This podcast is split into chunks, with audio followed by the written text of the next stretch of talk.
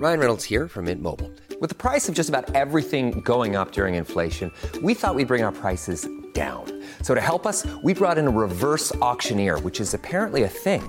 Mint Mobile unlimited premium wireless. Ready to get 30, 30, bit to get 30, bit to get 20, 20, 20, bit to get 20, 20, bit to get 15, 15, 15, 15 just 15 bucks a month. So, Give it a try at mintmobile.com slash switch. $45 upfront for three months plus taxes and fees. Promo rate for new customers for limited time. Unlimited more than 40 gigabytes per month. Slows. Full terms at mintmobile.com.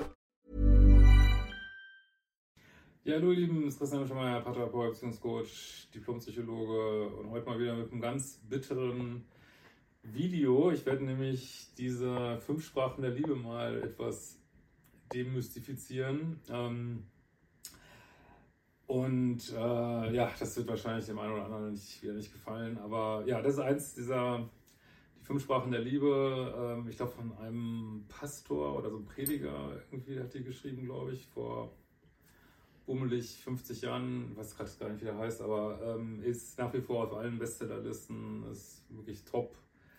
Ratgeberbuch, äh, eins dieser ewigen Bücher, die sich äh, ewig verkaufen.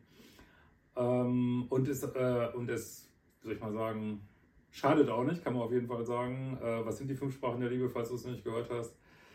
Was ich mir kaum vorstellen kann, weil es gerade wieder total on vogue ist. Das ist wirklich Wahnsinn. Dass, also die fünf Sprachen der Liebe sind ähm, zum Beispiel körperliche Berührung, ähm, gibt es ja mal so englische Begriffe, Acts of Service, also dass man für jemanden was macht, äh, Geschenke, ähm, ja, dass du das in Sprache ausdrückst und dann gibt es noch einen fünften Punkt.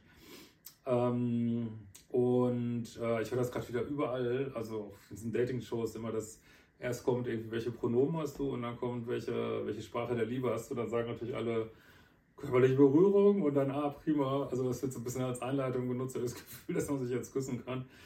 Ähm, und ist aber mega beliebt und diese ganze Idee dahinter ist, ähm, dass es gut ist, wenn man so einheitliche Sprachen der Liebe hat ähm, und wenn nicht, dass man den Partner dann irgendwie da abholen sollte und ja, also den verstehen sollte und dann halt in seiner Sprache der Liebe antworten sollte.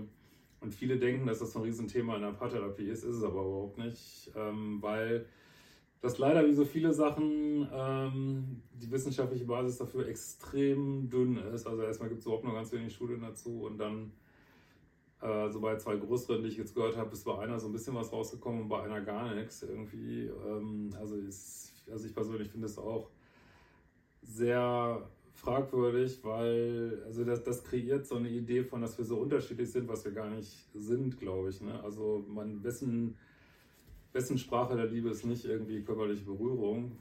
Und wenn du nicht auf körperliche Berührung stehst, dann ähm, weiß ich nicht, ist man wahrscheinlich gerade bindungsängstlich oder hat irgendwelche anderen Issues. Also das ist, ähm, das ist mir genauso ein Dorn im Auge wie diese ganzen horoskopartigen Geschichten wie dieser 16PF-Persönlichkeitstest, der aber wirklich eine sehr dünne Basis hat, äh, wo du dann sagst, ich bin der, der Spaßminister oder was gibt es da für Begriffe, ich bin der Abenteurer und so. Und das sind alles so Sachen, ja, die tun nicht weh und die sagen, ach, jetzt habe ich was über mich gelernt, ich bin das und das, aber das ist, ähm, das ist, als wenn du zum, mit Knieschmerzen zum Arzt gehst und du fragst, was hast du? Und der Arzt sagt, ja, du hast Knieschmerzeritis, also so viel Erkenntnisgewinn, sage ich mal, ist da eigentlich drin, der auch, ähm, ja, wie gesagt, überhaupt nicht weiterbringt, weil was, was bedeutet das denn jetzt? Ne? Und wenn man jetzt mal genauer guckt, was die Kritik eigentlich ist, ähm, dann äh, wollte ich einfach mal auf ein paar Punkte eingehen. Also erstmal können sich diese Sprachen der Liebe ja ändern, würde man sagen, für die meisten ist es am Anfang, äh, ist es eigentlich wahrscheinlich alles, ne? von diesen fünf Sachen wenn du frisch verliebt bist. Ähm, und dann, ja klar, die, schreitet die Beziehung voran und unser Bindungssystem reagiert unterschiedlich drauf und dann kommt es vielleicht zu, zu unterschiedlichen Sachen irgendwie, ähm, die dir gerade wichtig sind. Aber ist das jetzt wirklich so, ist das wirklich ein Grund, dass man jetzt so Leute in fünf Kategorien anteilen kann, wenn es sowieso irgendwie sehr fluktuierend ist? Glaube ich nicht so. Aber das viel größere Problem ist, dass es äh, die darunterliegenden Sachen nicht betrachtet. Also eine moderne Paartherapie, die ist eigentlich immer bindungsorientiert. Also auch meine Ausbildung übrigens, die bald losgeht, äh, könnt ihr euch noch für anmelden. Ich habe eine Einzel, die geht im November los und die Paar, also eine Online-Paarausbildung, die geht im Februar 2024 los. Auch bei mir, ich halte super viel von diesen bindungsorientierten Sachen und in der Paartherapie sagen wir nicht so viel Bindungsangst, Verlustangst, da sagen wir, nennen wir das äh, Attacke-Rückzugskonflikt oder Rückzugs-Rückzugskonflikte. Das heißt, es gibt so zugrunde liegende Sachen in unserem Bindungssystem, die dann dazu führen, wenn ich zum Beispiel gerade so im Minuspol bin, ja, dann stehe ich vielleicht gerade nicht so auf äh, Physical Touch. Kann man vielleicht äh, Acts of Service kann man ja immer mitnehmen, ne? Also wenn der Partner was für mich macht, ist vielleicht immer ganz cool irgendwie. Äh, und komme dann vielleicht zu anderen Ergebnissen, was ich gerade will, aber da, muss man das Bindungssystem analysieren und kann nicht an diesen Liebessprachen arbeiten. Nehmen wir mal ein Beispiel. Nehmen wir mal an, ähm, du bist jetzt gerade voll im Minuspol, dein Partner ist voll im Pluspol, will ständig Bettsport mit dir haben irgendwie und dann sagt dein Partner, ja, meine, meine Liebessprache ist körperliche Berührung und du denkst dir, oh, habe ich gerade überhaupt keinen Bock drauf. Du sagst dann irgendwas anderes, du sagst dann, ähm, ja, meine Sprache der Liebe ist gerade Geschenke, kannst du mir gerne Geschenke machen. So, und dann gehst du in eine Paartherapie und dann sagt der, also wird das wird es so kaum geben, aber nehmen wir mal an, der Paartherapeut sagt dann, ja, aber die Sprache der Liebe von deinem Partner ist doch körperliche Berührung und dann musst du sozusagen mehr körperliche Berührung machen, obwohl du das gar nicht fühlst gerade in diesem Moment, was ja komplett kontraproduktiv ist. Also ja, oder äh, du hast jemand, jetzt mal aus der Seite des Pluspols äh, gesprochen, äh, du hast jemanden, einen Partner, dem du sowieso nie recht machen kannst und jetzt sagt er dir, ja, meine Sprache der Liebe ist, bleiben wir wieder bei Acts of Service und du machst dann ganz viel, machst ganz viele Geschenke und denkst dir ganz toll was aus. Ähm, aber aufgrund eurer Beziehungsdynamik ist es nie gut genug. Es ist, machst immer die Erfahrung, dass es, ähm, dass es nicht funktioniert und denkst dir dann, ich habe es zu wenig gemacht, ich habe sogar immer noch nicht zu wenig die Sprache der Liebe meines Partners, muss dann noch mehr machen. Also meiner Ansicht nach führt das ähm, häufig in die Irre. Wie gesagt, das kann man kann man mal ein nettes Gespräch darüber führen. Das ist genau wie mit Horoskopen. Dann, ach ja, du bist ja ein Widder, der ist ja so und so und ich bin ein Zwilling, das passt ja gut. Also auf dem Niveau sind eigentlich diese Gespräche so. Deswegen hasse ich die fünf Sprachen der Liebe, sage ich ganz ehrlich.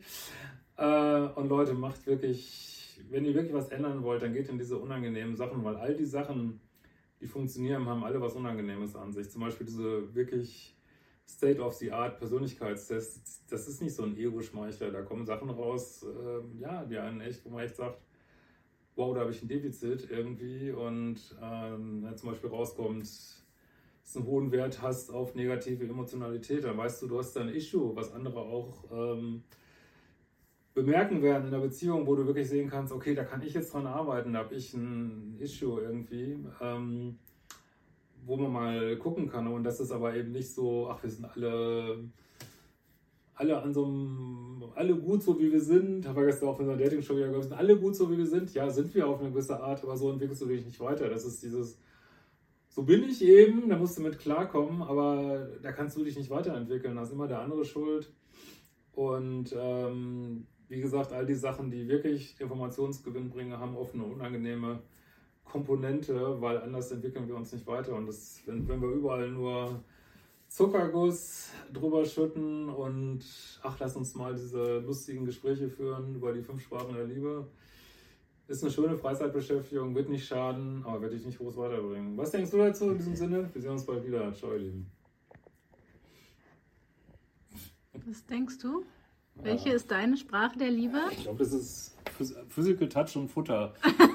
Gibt es Futter auch bei Sprachen der Liebe eigentlich? Bestimmt. Das wissen wir nicht genau. Ne?